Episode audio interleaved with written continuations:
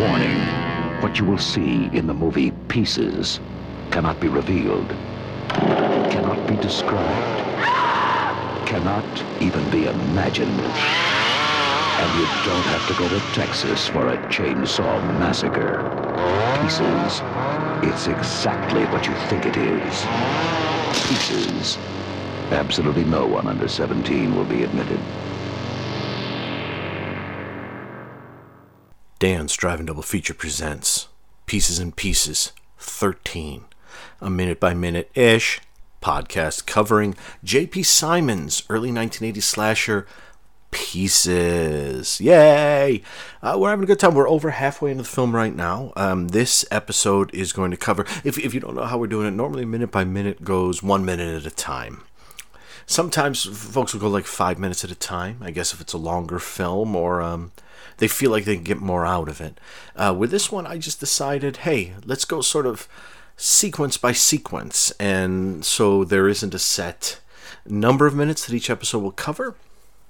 I think we've covered like two minutes to like six or seven, I think has been the, the most. And this we're covering three. The English dub, not the Spanish dub, which is one minute ahead.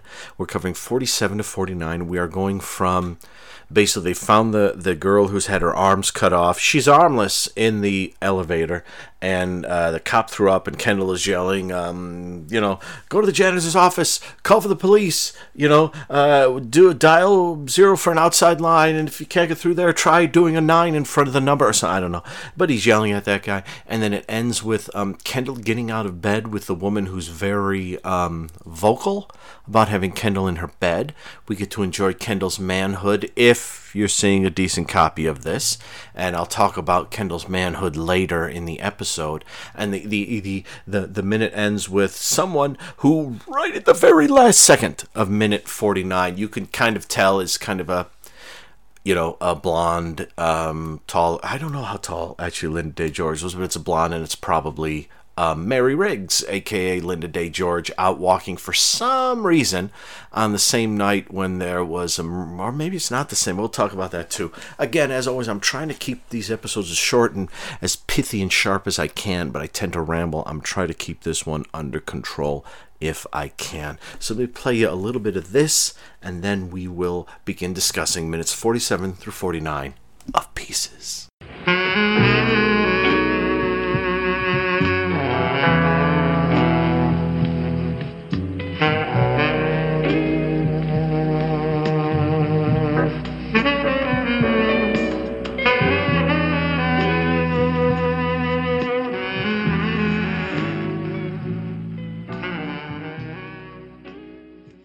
Before I begin, just a strange side note, or maybe just a side note for fans of weird 80s films. I cannot, as I'm talking about this, I cannot get the, the sort of opening credits theme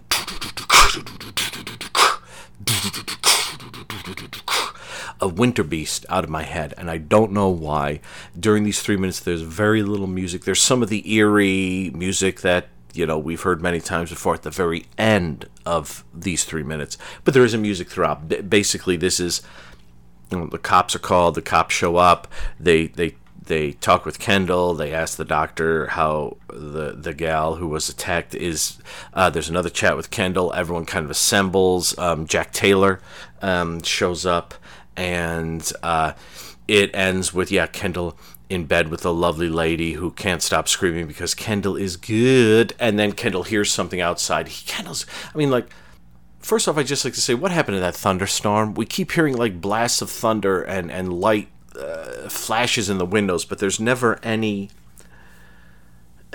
there's never any sign of like rain or anything, you know, and um, so I do wonder where the thunderstorm uh, that seems to be looming is because there certainly ain't a sign of it at the end when naked Kendall's looking out the window and sees Mary out there. Um, but that's all I have to say on that. You see how I'm trying to keep more exact in this one. Where's the thunderstorm? I don't know. I think they're goofing. I think it's like it's like an old dark house kind of thing because as we'll, we'll talk in a minute, this this building they're in where she is killed. It it can it be the same building that she was in previously where she was dancing? Because I mean, first off, um, uh, um, Willard walks in at the end. What's he doing there in the middle of the night? Second, um, the professor, our favorite professor, um, the the anatomy professor there, Mr. Taylor, he wanders down some steps and says he was in the library, which is apparently upstairs. Unless there's multiple libraries, I guess there could be. Where I went to college, we had one main library, but there was another spot that had like a film library, and I guess that's what it could be. But yeah if if he's the anatomy guy, he should I guess be in like the science building or something. I don't know. Unless this campus, unless we're this is some sort of weird, wonderful, futuristic campus where the entire campus, although we see multiple buildings, um, maybe the campus itself is housed in like a 30 story skyscraper high rise kind of thing like and the, and the, whole of the building is in there. So that's why it's so easy for her to get from place to place and go from elevator to elevator because maybe sort of different segments of the building are constructed in different ways. So if you want to go to you know the science floors are um, say 7 9 11 and 13 so you go to this elevator and if you want to get out you go to this el- you know maybe so maybe that's what it is. I love that concept. I love that concept that this is a futuristic sort of you know maybe in the same world as like demons. Not demons ain't futuristic but there are things about it that are weird. I'm, I'm trying to think of um, uh, uh, movies here. I I realize movie. I'm thinking moving violations, the mid '80s um, uh, Neal Israel Pat Proft film with um, Bill Murray's brother, which is a lot of fun. Um, but in that, um, that one, that film looks a little weird, and uh, I think in the commentary, which has Neal Israel on it, he says that they meant this to be like a slightly futuristic sort of thing. So maybe Pieces is set slightly futuristic. I love the concept of like you go to this beautiful campus with all these beautiful buildings, and it looks very New Englandy, and it looks very colonial, but every portion of the campus, including dorm rooms and lecture halls and libraries and gymnasiums and everything, are in this gigantic 30 story building. We never see it, and I don't think it's true, but just the fact that they have the professor there come down from the library and we have no concept of where we are. I mean, presumably we're on the first floor, but um, if but she was on like the fourth maybe the library's on the fifth. Are we in another building? I don't understand. And that's the, the fun thing about this minute too is that if you sort of watch everyone appearing and watch we're going to talk over here we're going to talk over there in this two and a half minutes before the oh kendall which is the last 30 seconds. Um they it's like none of it makes any sense time wise like the like the the stretch you see the stretcher come in and within 30 seconds, the stretcher goes around a corner, goes to the elevator. They put the gal's body, who in the in the English version, it's said that she's alive. Kendall says she's alive, but when the stretcher passes, she's dead. In the Spanish version, it's not said either way, but when the stretcher passes, she's still alive. So they literally like went around the corner, tossed this gal's body on the stretcher, threw a sheet just over the entirety of her body, and then within 30 seconds they're leaving the way they came. And I mean, this is a this is a body at a crime scene that had its arms removed, and within th- approximately 30 seconds ish, give or take a few seconds, the body is thrown on a stretcher and then is gone. I guess they bring the guys in the stretcher with the stretcher at the last minute, but but it seems to me like um, that's a that's quick, maybe too quick. I don't know, but yeah, and that is the the interesting thing in the, the difference in the the Spanish and English version is that she's alive at the end of the Spanish scene. Uh, the doctor says he doesn't think she's going to last long, but she's alive. It's sort of like like Dark Side of Midnight, like where the um um, oh, is it Dark Side Midnight I'm thinking of? Uh, but Dark Side Midnight has the scene where the gal runs through the glass um, the, the the sliding door into the backyard from the house, and she's still alive, and she wakes up briefly so they can talk to her, and that's probably the best acted scene in Dark Side of Midnight although I, I adore that movie all the way through. But it, but it sort of has that feeling of oh she's alive briefly. There's another what what what movie am I thinking of where the gal like has her arms cut off or something, and they talk to her briefly. Like cops talk to her briefly, and then she dies. Jeez, I'm thinking, oh, crud. Maybe it's an action film I'm thinking of. Um, but but regardless, yeah, in the English version, when the, the the woman on the stretcher goes by, she's dead. In the Spanish version, she's still alive but doesn't have long, and, and that would be rightfully so.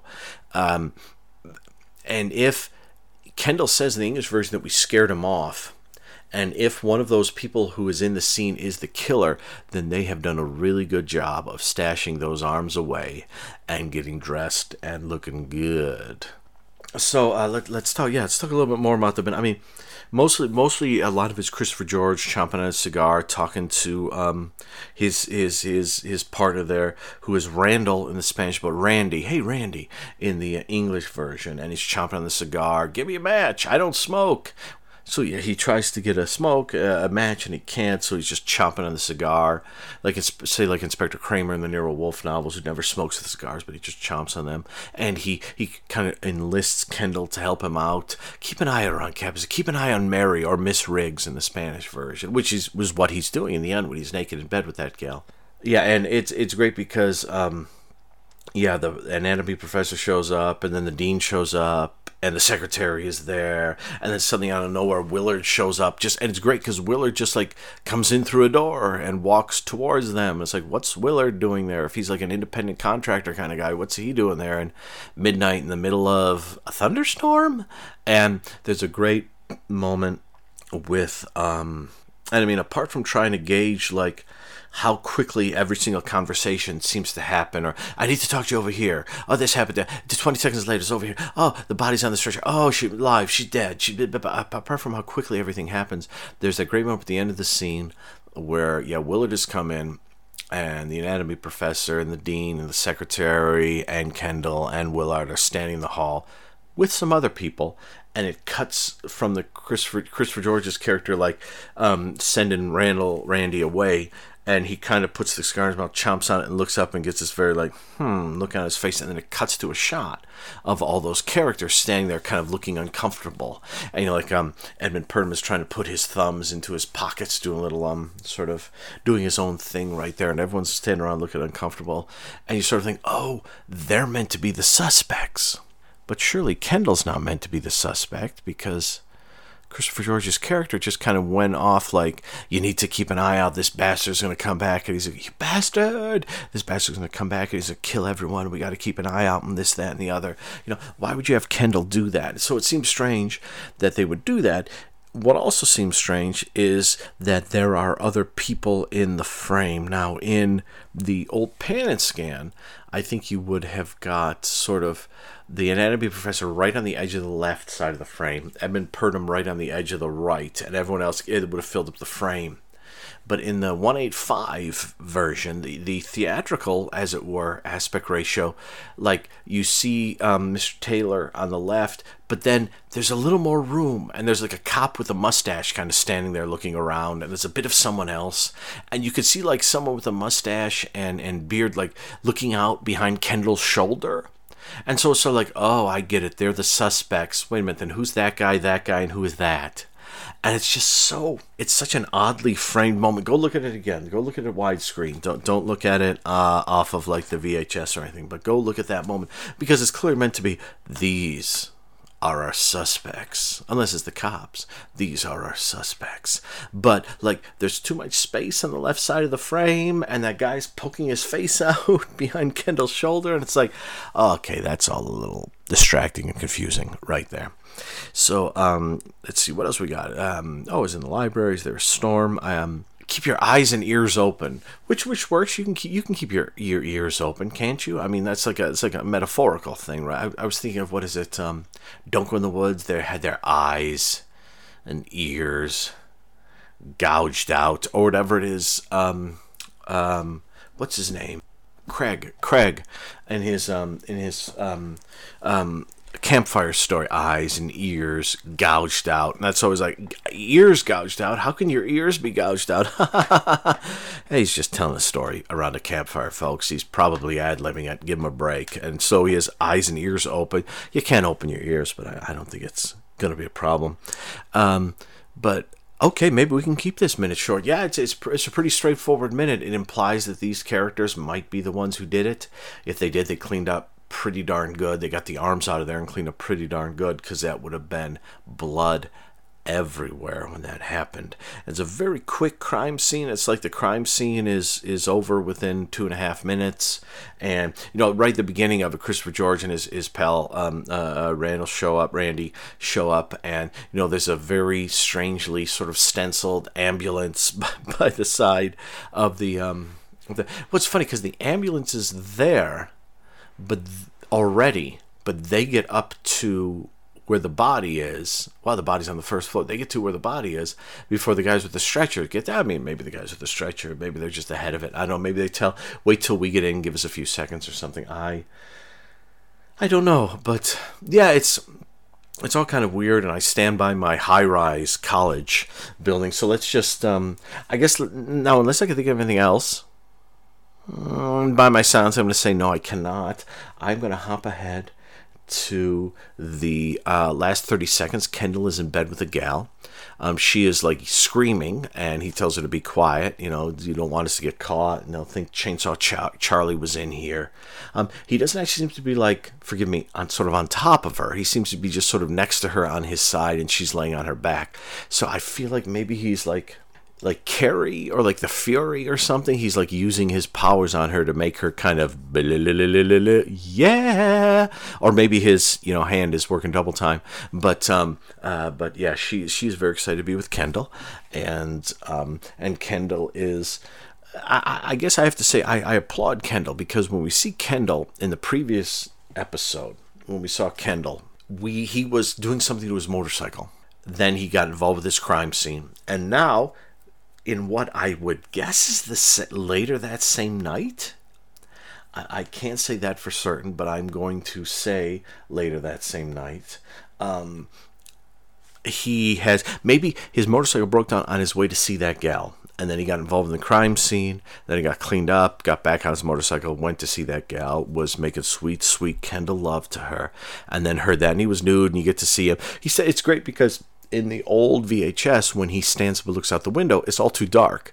You can kind of see his face, but you can't see anything else. But when I saw this on the big screen like 10 or so years ago, it's like his wang is like, wow, Kendall, you're doing good work there. It's no wonder the ladies are excited. It's no wonder everyone's excited to talk to Kendall because of the size of his manhood. And and yeah, he looks out the window and, and the scene ends. So um but I do like I do I do get quite a kick out of the fact that sort of Kendall's schedule for that evening was okay, I'm going to take my motorcycle over to, and if they're all in the same building, why is he taking? Maybe she lives off campus. So, so he goes to take his motorcycle over to her. It breaks down. He gets involved in this horrible crime scene, and yet, even though it was a horrible crime scene, he's got work to do. There's a gal who needs, forgive me, servicing, and Kendall is the man with the Wiener plan to take care of that. So yeah. So that that's it kind of. Hey i kept this pretty pretty uh, tight here folks. So um uh thank you for listening to this. Yeah that's the end of minute 49 and kendall is yeah mary's out. What is mary doing out uh, uh, walking out there? Surely you know she was told what had just happened. Surely she should be not out there. Well she's a cop i guess so she's out there investigating, making it look like she's just one. That's probably what's happening. Well, we won't know that till the next episode. So thank you everyone uh, so much for listening. This is episode 13. In episode 14, um, Mary and Kendall, and maybe a surprise guest star. Listen to this.